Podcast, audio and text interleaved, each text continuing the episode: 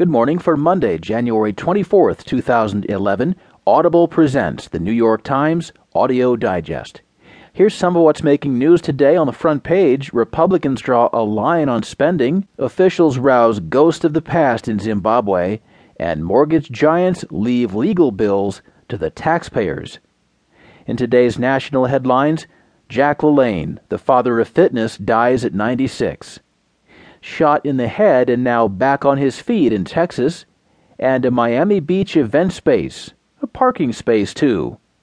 In today's business headlines, FDA studies the risk of electroshock devices. More oversight of brokers is urged in an SEC study.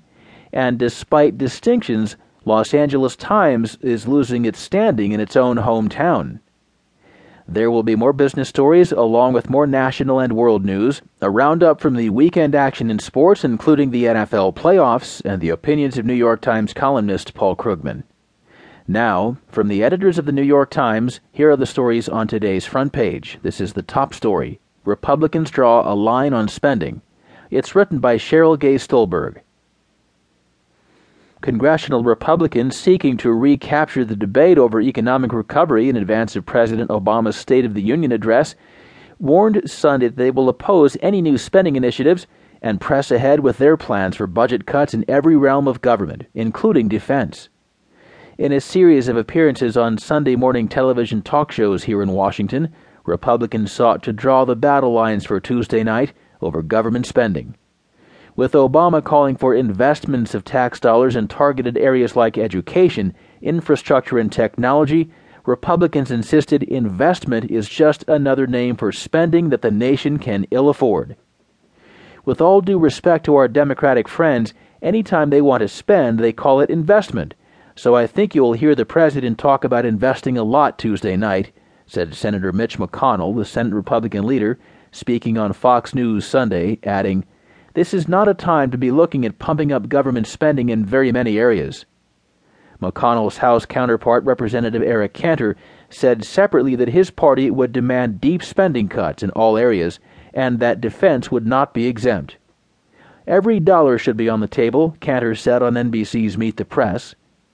The appearances laid the groundwork for a fierce clash between the Republicans and Obama over spending, the size and scope of government, and the federal deficit that could have profound effects on the path the nation takes as it emerges from the worst economic crisis since the Great Depression. It occurs against the backdrop of the early days of the 2012 presidential race, as Obama prepares for his reelection campaign and Republicans position themselves to pick a candidate to challenge him. At issue is whether government should be a tool for boosting a fragile recovery or whether the federal deficit, already in excess of $1.4 trillion, is so threatening that Washington must take the kind of dramatic and immediate spending cuts that Republicans are calling for. The public itself seems split or perhaps confused. Americans overwhelmingly say that, in general, they prefer cutting government spending to paying higher taxes, according to a New York Times CBS News poll published last week.